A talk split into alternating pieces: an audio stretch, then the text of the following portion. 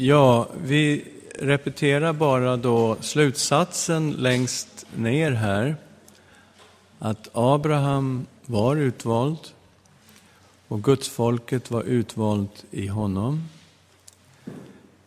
Men var Gudsfolket i Gamla testamentet utvalda till automatisk frälsning? Nej, men utvalda för ett syfte och ett uppdrag. Och vi ska nu titta på det här mer i Nya testamentet och anta, vi gör ett antagande att Nya testamentet inte talar in i ett vakuum utan talar utifrån Gamla testamentets skrifter när man talar om det utvalda folket. Gud utvalde Kristus. Vi börjar i Jesaja kapitel 42, vers 1. Och det finns ju fyra mycket intressanta avsnitt i slutet av Jesaja bok eh, om Herrens tjänare. Och det här är det första av de fyra avsnitten. Eh, det fjärde och sista känner vi till väldigt väl. Det är ju Jesaja 53 och Herrens lidande tjänare. Men här kommer det första. Se min tjänare som jag uppehåller, min utvalde i vilken min själ har sin glädje. Jag har låtit min ande komma över honom. Han ska utbreda rätten bland hedna folken. Och så kommer ju då eh, den enorma profetian om denne tjänare i de följande verserna. Vi som är vana bibelläsare, vi känner igen Jesu dop, orden från Fadern om den utvalde sonen som han har kär och över vilken han låter sin ande komma. Just vid Jesu dop. Och vi går dit direkt. Matteus eh, Matteus kapitel 3, vers 16 och 17.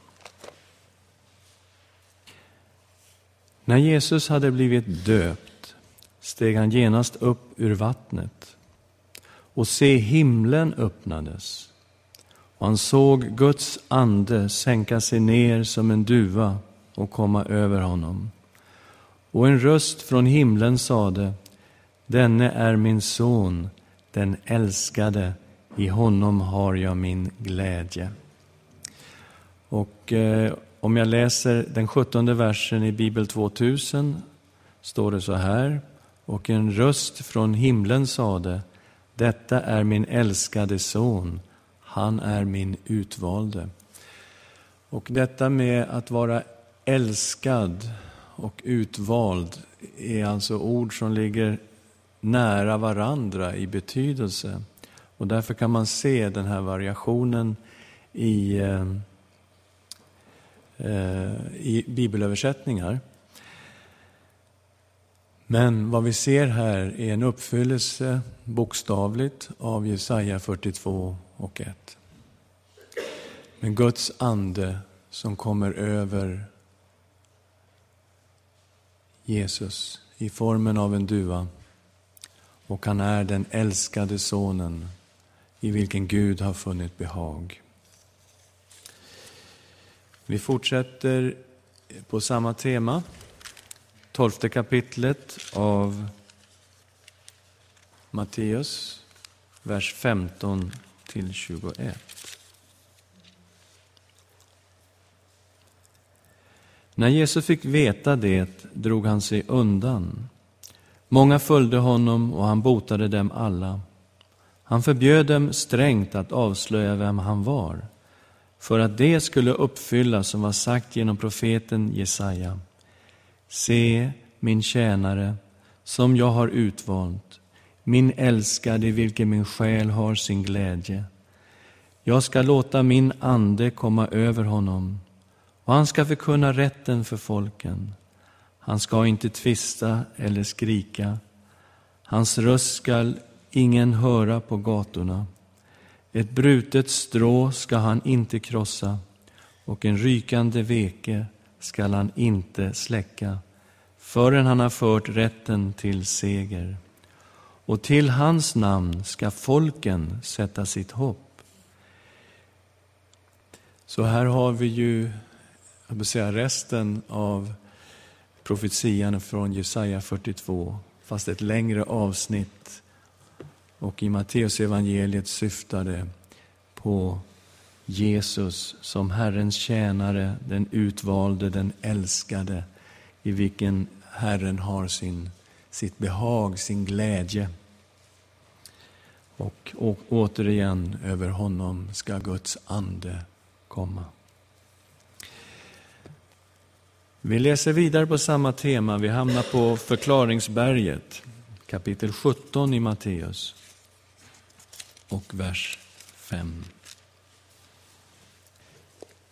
Medan han ännu talade sänkte sig ett lysande moln över dem och ur molnet kom en röst som sade Detta är min älskade son, han är min utvalde, lyssna till honom.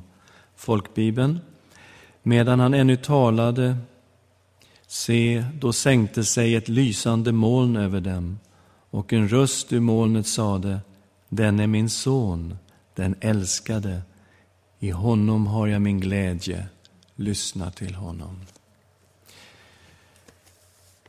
Så Jesus Kristus är den utvalde.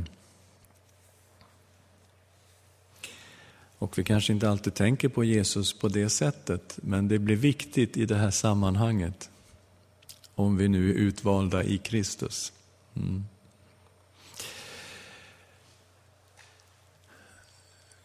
Gudsfolket i Nya testamentet var utvalda i Kristus. Jag tror att det är viktigt att poängtera att det står inte att vi är utvalda till att komma in i Kristus, utan att vi just är utvalda i Kristus. Och eh, Vi ska titta på ett starkt avsnitt, Första Petrusbrevet. Jag hoppas säga vilket avsnitt inte starkt, men, men eh, det är starkt. Första Petrusbrevet kapitel 2, vers 4 till 10. När ni kommer till honom, den levande stenen, ratad av människor, men utvald av Gud och ärad av honom.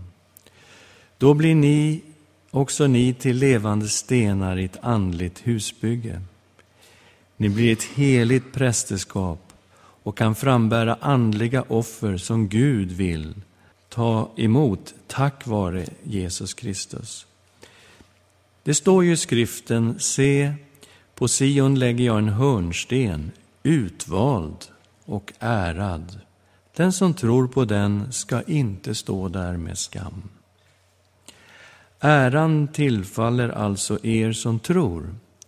Men för dem som inte tror har stenen som husbyggarna ratade blivit en hörnsten, en sten som man snavar på en klippa som det stöter emot.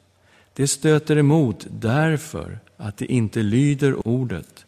Så är det förutbestämt för dem.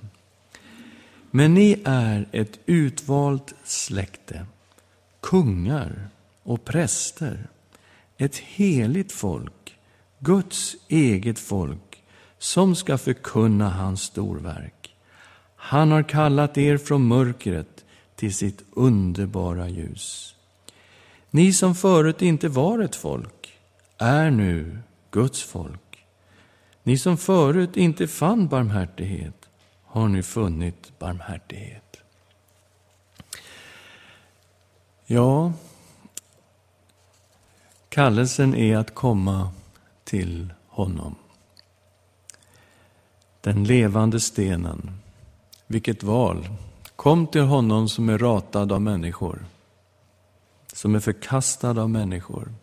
Ett erbjudande här. Välkomna till Jesus. Han är förkastad av människor. Men utvald och ärad av Gud. Här är valet. Ska ni välja Jesus, förkastad av människor, men utvald och ärad av Gud? Mm, det är vårt val. Men vad händer då om vi väljer Jesus?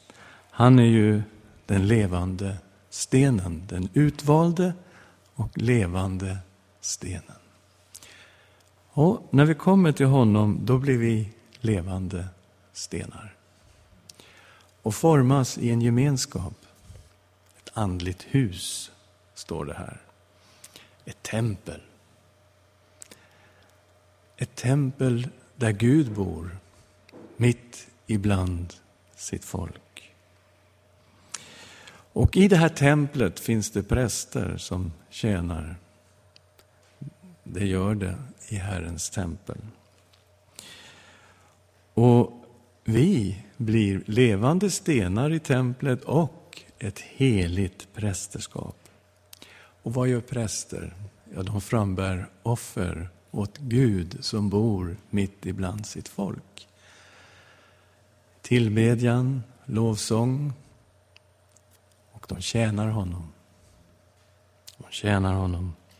Men kan Gud eh, ta emot vår enkla tillbedjan? Tar han emot vår våra gåvor, vår enkla tjänst? Ja, inte på grund av oss, måste jag tyvärr säga. Men Gud tar emot dem tack vare Jesus Kristus. Därför att vi tjänar i Jesu namn. Vi tillber Fadern i Jesu namn. Och genom Jesus är vi förlåtna och Gud tar emot vår enkla tillbedjan tack vare Kristus. Men utan Kristus, sorry, no. Det skulle inte fungera. Och så berättar han om den här stenen, en hörnsten som ligger där på Sion. Och han drar ju från flera profetier här, Petrus. Den som tror på den här stenen, den utvalda stenen, den som tror på Jesus, ska inte stå där med skam. Det är som Jesus, Gud har ställt fram Jesus mitt bland folken. Och här är utmaningen. Vad ska ni göra med honom? Förkastad av människor, utvald av Gud. Varsågod, välj. Den som tror på honom ska inte stå där med skam. Men den som inte tror, för honom blir den här stenen en stötesten och en klippa till fall. Så är det. Så Jesus är den som vi måste förhålla oss till. Antingen tar vi emot honom eller gör vi som andra människor, förkastar honom. Och här får konsekvenserna. Antingen står man där med skam eller också blir Kristus en stötesten och en klippa till fall. Men vi som har tagit emot honom får höra de gammaltestamentliga orden uttalade över Israel. Ni är ett utvalt släkte. Ni är kungar, präster. Ni är ett heligt folk. Ni är Guds eget folk som ska förkunna hans storverk. Ett Guds folk med ett uppdrag. Ett prästfolk bland alla folk på jorden har ett uppdrag att förkunna om Herren bland alla folk på jorden. Och det är sant att vi var inte ett folk förut. Det är sant. Men nu är vi Guds folk. Vi hade inte fått barmhärtighet, men nu har vi fått barmhärtighet. Frälsningen i Jesus Kristus. Vilka gäller det här? Är de här verserna riktade bara till judar? Är de här verserna riktade bara till hedningar? Nej. nytestamentliga församlingen bestod av judar och hedningar som trodde på Jesus Kristus. Inte det ena eller det andra. Den nytestamentliga församlingen som tog emot Jesus och trodde på honom bestod av judar och hedningar. Och det här är ju ett tema som vi hittar faktiskt rakt igenom Nya testamentet. Judar och hedningar förenade i Kristus till ett folk. Eh, vi har också den text som vi kommer att jobba med. Efesierbrevet kapitel 1. Och jag läser från vers 4. Liksom han före världens skapelse har utvalt oss i honom till att stå heliga och fläckfria inför sig i kärlek. Han har förutbestämt oss till att få söners rätt genom Jesus Kristus och förenas med honom. Det var hans viljas beslut. Till pris och ära för den nåd som han har skänkt oss med den äls sin älskade son. I honom och genom hans blod har vi friköpts och fått förlåtelse för våra överträdelser. Så rik är den nåd med vilken Gud har låtit all vishet och klokhet flöda över oss. Och han har yppat sin viljas hemlighet för oss, det beslut om Kristus som han hade fattat från början och som skulle genomföras när tiden var inne att sammanfatta allting i Kristus, allt i himlen och på jorden. I honom har vi fått vår arvslott, förebestämda därtill av honom som låter allt ske efter sin vilja och sitt beslut. Vi ska vara Gud till pris och ära, vi som redan på förhand har satt vårt hopp till Kristus. I honom har också ni, sedan ni hört det sanna ordet, evangeliet om er frälsning, i honom har också ni, sedan ni kommit till tro, fått den utlovade anden som ett sigill. Den är en borgen för vårt arv, att Guds folk ska bli friköpt och Gud få pris och ära. Ja, här har vi en utkårelse. Den har skett före världens skapelse, börjar alltså ganska tidigt om man så säger. innan Gud skapade. Vad fanns innan Gud skapade? Har ni funderat på den? Då fanns Gud. Okej. Okay. Så före världens skapelse har en utkårelse skett. Men den har skett i Kristus. Och eh, det här är någonting som vi kommer att tränga in i mycket större djup när vi kommer in i själva Efesiebrevet. Att den här tanken, som, alltså ibland får man den här idén att Gud försökte först med lagen och sen då när gamla förbundet, det fungerade inte, blev ingen frälsning genom laggärningar, då kom Gud upp med plan B. Hur ska vi göra nu? Eh, eh, funkade ju inte det här, vad ska vi göra nu då? Ja, ja, jag sänder min son och så ordnar vi det här på ett bättre sätt.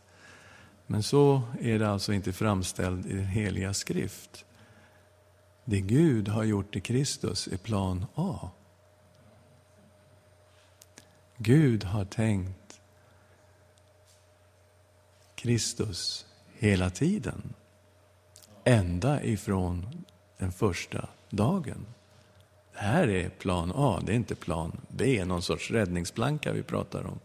Vi pratar om Guds tanke. Utvecklas sen i tredje kapitlet. Det var visserligen dold i Gud allting skapare, men det uppenbarats, men det fanns där hela tiden, ända ifrån början. Ja, utvalda i Kristus. Poängteringen ligger på i här, om ni hör vad jag säger. Individer då? Här har vi en knepigare sak. Utvalda på grund av Guds förkunskap. Och eh, ja, vi ska i alla fall titta på den. Första Petrusbrevet, gå tillbaka dit. Inledningsverserna i Första Petrus. Eh, och det finns ett ord som inte finns riktigt återgett i, i detalj, vare sig i folkbibeln eller i Bibel 2000. Vi läser vers 1 och 2. Från Petrus, Jesu Kristi apostel, till de utvalda som lever skingrade som främlingar i Pontus, Galatien, Kappadokien, Asien, Betynien, utvalda enligt Guds, vår Faders plan, helgade av Anden, bestämda till lydnad och rening med Jesu Kristi blod, nåd och frid åt er i rikaste mått. Folkbibeln, vers 2. Ni är av Gud, Fadern, förutbestämda till att helgas genom Anden så att ni lyder och blir bestänkta med Jesu Kristi blod. Må nåd och frid i allt rikligare mått komma er till del. Och det ord som jag far efter är förutveta, att förveta. Eh, om man tittar på Åkesson så har vi här utvalda efter Gud, Faderns förutvetande i Andens helgelse till lydnad och Jesu Kristi blods bestänkelse. Ynnest och frid föröker sig hos er. Och om jag tar NIV. Who have been chosen according to the foreknowledge of God the Father through the sanctifying work of the Spirit for obedience to Jesus Christ and sprinkling by his blood. Grace and peace be yours in abundance. Eh, så, det finns ett ord här, utvalda enligt förvetande, förkunskap. Och eh, helt klart är det inte så lätt att översätta. Eh, betydelsen finns. Eh, man ser på Bibel 2000, utvalda enligt Guds, vår faders plan. Vad som jag tycker det är intressant om man talar om personer, individer, att Gud visste från början vilka som skulle säga ja och vilka som skulle säga nej. Eh, tror ni på en allvetande Gud? Är det någon här som inte tror på den allvetande? Kunde Gud veta? Är Gud i tiden? Det är en intressant fråga. Inte så enkel. Eh, beroende på hur man uppfattar Uppenbarelsebokens eh, berättelse om Guds och Lammets bok, Livets bok, där det fanns namn, som jag uppfattade skrivna från världens begynnelse i den här boken. Hur ska vi uppfatta det? Ja, en variant är att Gud vet alla möjliga människor som ska födas och sen stryks de vartefter de inte tar emot Kristus. Eh, en tolkning. En annan tolkning är att Gud faktiskt vet en hel del, eller visste, att vi skulle sitta här idag och att vi skulle ha sagt ja till Kristus. Och därför är det inga problem att skriva i de här namnen i den här boken från världens begynnelse. Ja, jag rör mig på svår mark som ni märker. Men jag skiljer alltså på att på utvälja personer till frälsning och att Gud vet vilka som ska svara ja. Ni förstår att det är det som jag talar om.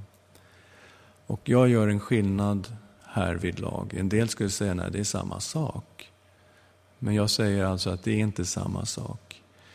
Eh, om eh, till exempel eh, min lilla tvååring, det är länge sedan jag hade en tvååring, men om jag hade en liten tvååring som springer omkring här och jag ser att om du springer så här nu, då kommer du snubbla där borta. Eh, och det innebär ju inte att jag har på något sätt beslutat att det ska ske. Eller att jag har förutbestämt att det kommer att ske. Men jag vet att det kommer att ske. Och det är faktiskt inte riktigt samma sak.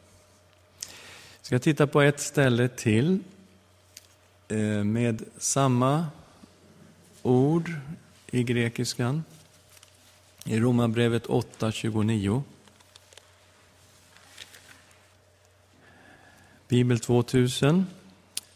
Till dem han i förväg har utvalt har han också bestämt till att formas efter hans sons bild så att denne skulle vara den förstfödde bland många bröder. Mm, där har man satt i förväg har utvalt, folkbibeln. Till dem som han i förväg har känt som sina har han också förutbestämt till att formas efter hans sons bild för att sonen ska vara en förstfödde bland många bröder. Åkesson, till dem som han förut har känt, dem har han och förutbestämt till att bliva gestaltade med hans sons bild. NIV. For those God foreknew, he also predestined to be conformed to the likeness of his son, that he might be the firstborn among many brothers. Så, det finns ett ord här som också man undrar hur ska det översättas och översättarna väljer olika vägar. Men förutveta, det är det ord som ligger här. Och jag trycker alltså på att det är viktigt att det ordet översätts ordagrant så att man ser det. For those God foreknew, he also predestined. Att det finns ett förutvetande hos Gud som har att göra med hans allvetande. De är förutbestämda. Okej, okay vi går vidare. Vi gör inte det här lättare för oss. Vi fortsätter. Vi läser hela sammanhanget i Romarbrevet. Eh, Romare 8, 28-32. Jag läser i folkbibeln. Vi vet att för dem som älskar Gud samverkar allt till det bästa, för den som är kallad efter hans beslut. Ty dem som han i förväg har känt som sina har han också förutbestämt till att formas efter hans sons bild, för att sonen skulle vara den förstfödde bland många bröder. Och dem som han har förutbestämt har han också kallat. Och dem som han har kallat har han också förklarat rättfärdiga. Och dem som han har förklarat rättfärdiga har han också förhärdigat. Mm. Vad ska vi nu säga om detta? Är Gud för oss? Vem kan då vara emot oss? Han som inte skonade sin egen son, utan lämnade honom för oss alla. Hur skulle han kunna annat än skänka oss allt med honom? Ja, helt klart så måste jag då erkänna att jag har respekt för dem som läser utkårelse till frälsning i de här verserna. Jag står inte där och säger ni har fel, utan jag säger jag har en annan uppfattning. Eh, därför att de här verserna är ju oerhört starka på just utkårelsetanken, även till frälsning. Men jag ser här att Gud har eh, att vi är utvalda i Kristus till ett uppdrag, till ett syfte, nämligen att formas efter hans sons bild. Vi ska alltså bli lika Jesus Kristus, så att Jesus ska bli den förstfödde bland många bröder. Och där lägger jag betoningen i detta och att det finns ett ord inlagt som heter förveta. Att Gud visste redan innan vi var födda vad vi skulle säga eller inte säga på erbjudandet om Kristus. Så Guds folket var utvalda till ett syfte, att bli lika Kristus. Han skulle bli den förstfödde bland många bröder. Att individer i Nya testamentet kommer in i Guds folket genom omvändelse och tro, det ser vi multum med exempel på. Apostlagärningarna inte minst eh, visar att det just är på det här sättet det sker. Evangelium förkunnas, människor omvänder sig och tror på Jesus och blir frälsta. Det är det vanliga sättet och det är det sätt som det sker på hela tiden. Vi hade ett exempel på Rut som kom in i gudsfolket genom medvetet val. Mm. Okay. Det som fanns i Gamla testamentet det finns också i Nya testamentet med utkårelse, att vara utvald till uppdrag och tjänster. Apostlarna var definitivt utvalda. Och vi ska titta på utvalda i det sammanhanget. Johannes 15, vers 16. Ni har inte utvalt mig, utan jag har utvalt er och bestämt er till att gå ut i världen och bära frukt, frukt som består. Då ska Fadern ge er vad ni än ber honom om i mitt namn. Jesus säger att han har utvalt apostlarna till ett bestämt uppdrag, ett bestämt syfte, att gå ut i världen och bära frukt. En frukt som består. Det är uppdraget de har fått, det är syftet. Ja, en del vill säga, men de var utvalda till frälsning. Det var de inte alls. Eh, Johannes 6, 67-71. Därför att Judas finns med i utkårelsen. Eh, Johannes 6, 67. Jesus sa till de tolv, inte vill väl också ni också gå er väg? Simon Petrus svarade, Herre, till vem skulle vi gå? Du har det eviga livets ord. Och vi tror och vi förstår att du är Guds helige.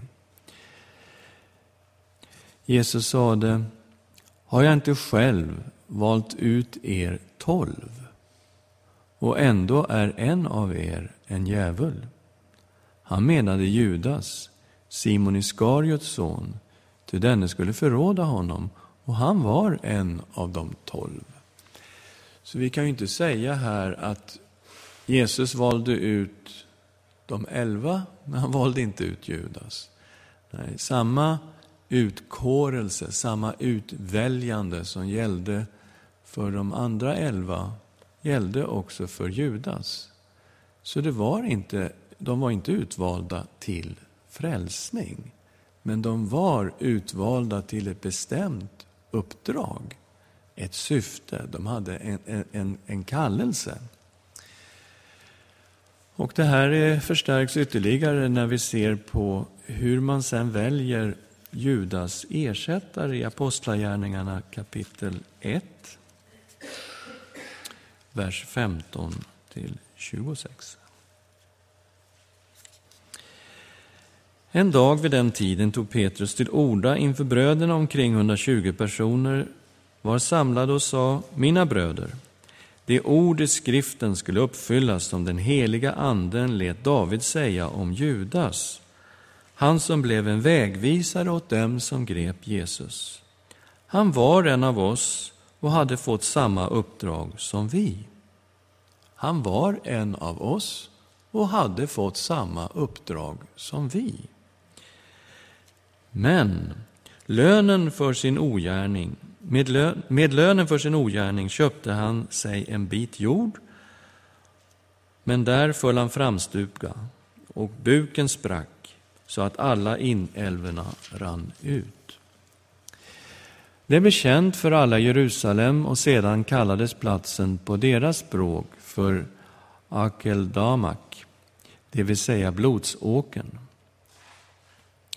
I Saltaren står det, må hans boplats ligga öde, ingen ska bo där, och må hans ämbete övergå till någon annan. Alltså vad är det för ämbete de pratar om? Apostlaämbetet. Därför måste nu någon av dem som var med oss under hela denna tid då Herren Jesus kom och gick ibland oss, från det att han döptes av Johannes fram till den dag då han blev upptagen från oss, någon av dem ska vittna tillsammans med oss om hans uppståndelse. Två blev föreslagna, Josef Barsabas, som kallades Justus, och Mattias. Och man bad, Herre, du som känner allas hjärtan, visa oss vilken av dessa två du har utvalt till denna tjänst som apostel efter Judas, som övergav sin plats för att hamna där han hör hemma. Så kastade det lott, och lotten föll på Mattias, och han togs upp som den tolfte bland apostlarna.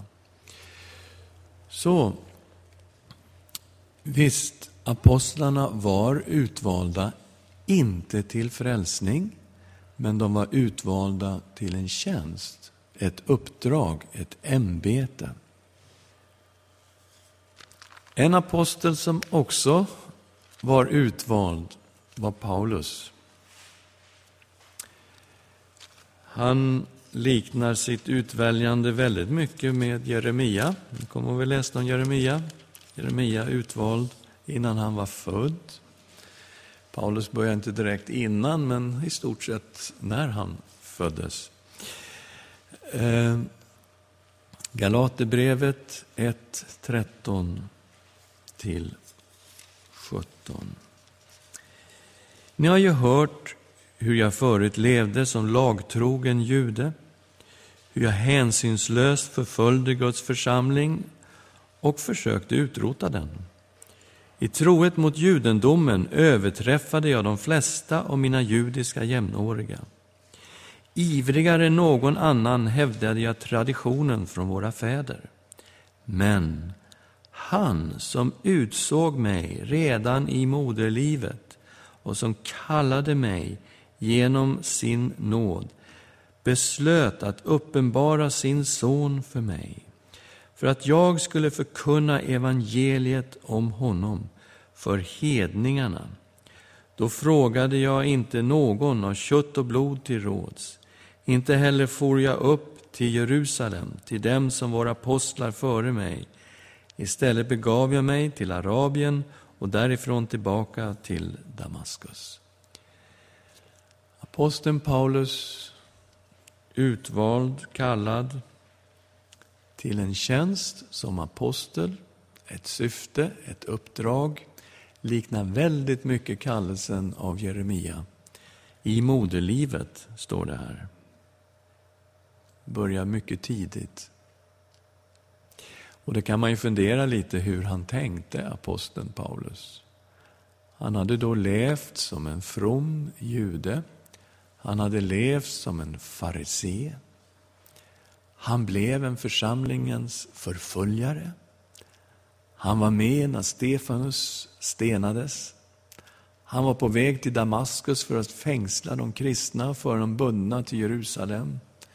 Och där kommer Jesus på Damaskusvägen och uppenbarar sig för honom. Och den förhärligade Kristus lyser som solen, Uppenbarelseboken 1, men också naturligtvis Apostlagärningarna 9 och kallelsen till aposteln. Han kunde se tillbaks på hela sitt liv. Han sa Gud fanns på något sätt med hela vägen. Och när slöjan togs bort från hans ögon och han såg Kristus i Gamla testamentet. Då kunde han se, det var inte bortkastat. Gud fanns någonstans hela vägen. Jag var faktiskt utvald från det jag var född till att bli en apostel för hedningarna. Äldste i Nya testamentet var också utvalda för ett uppdrag, absolut. Vi ska titta på Apostlagärningarna 20 och vers 28. Det är Paulus som talar till de äldste i Efesos. Ge akt på er själva, på hela den jord som den heliga Anden har satt er att, vara, att ha uppsikt över, för att ni ska vara herdar för Guds församling som han har vunnit åt sig med sin sons blod. Och i, i folkbibeln, ge akt på er själva, på hela den jord som den heliga Ande har satt er som ledare över, till att vara herdar i Guds församling som han har köpt med sitt eget blod. Det är Gud som har satt dem till att vara äldste i Guds församling. De har ju fått en kallelse, ett uppdrag till tjänst som äldste. Så, summering av dessa tankar. Kristus är den utvalde. Genom omvändelse och tro blir vi ett med Kristus. Och i Kristus är vi Guds utvalda folk med syfte och uppdrag. Så uppfattar jag det här med respekt för andra som tycker annorlunda. En annan möjlig tolkning, jag ska redovisa den för helhetens skull. Och det är ju den reformerta synen, den kalvinistiska synen. Och man brukar utgå från ordet tulip, tulpan, eh, ett vackert ord. Men när man tittar på det finns det problem och jag ska inte ta fram bibelverser här till stöd för detta, men ska redovisa den i alla fall. T i ordet tulip då står då för total depravity, innebär helt fallen i synd. Och här är egentligen en hörnsten i hela eh, den reformerta läran av utgåelse till frälsning, nämligen att människan är så fallen i synd att hon kan, alltså hon är död i sina överträdelser och synder, Efesierbrevet 2. Eh, så död att hon kommer aldrig kunna svara ja, ens stendöd, alltså helt total depravity, alltså helt fallen i synd. Eh, svart, svart, svart, svart, ungefär. va? Eh, så man måste födas på nytt innan man kan svara ja. ja. Eh, där har ni själva hörnstenen, total depravity. Sen kommer det intressanta då, you, unconditional election, alltså en ovillkorlig utkårelse. Och unconditional, det betyder att det var inte att vissa människor var bättre än andra. Alla var lika fallna i synd. Så det är inte villkorat att ja, men den där var en bra person och den där var en dålig. Det har inte med saken att göra. Den är ovillkorlig, utkårelsen. L står för limited atonement, mycket eh, kontroversiell punkt. Begränsad försoning. Att Jesus betalade straffet bara för de utvalda. Han dog på något sätt för hela världen, men när han betalade straffet bara för de utvalda. Limited atonement. Och den finns ju där för att man inte ska hamna i universalism. Universalismen känner ni till. Jesu försoning täcker alla människor, alla är frälsta vare sig de vet eller inte. En del har fattat det och finns i församlingar, en del har inte fattat något, men alla kommer till himlen. Universalism. Det, den begränsningen ligger där. I, irresistible grace, alltså de som han har utvalt, de kommer att få en kallelse som är så personlig och så stark att den utvalde kommer inte att kunna säga nej. Den är irresistible, nåden. Mm.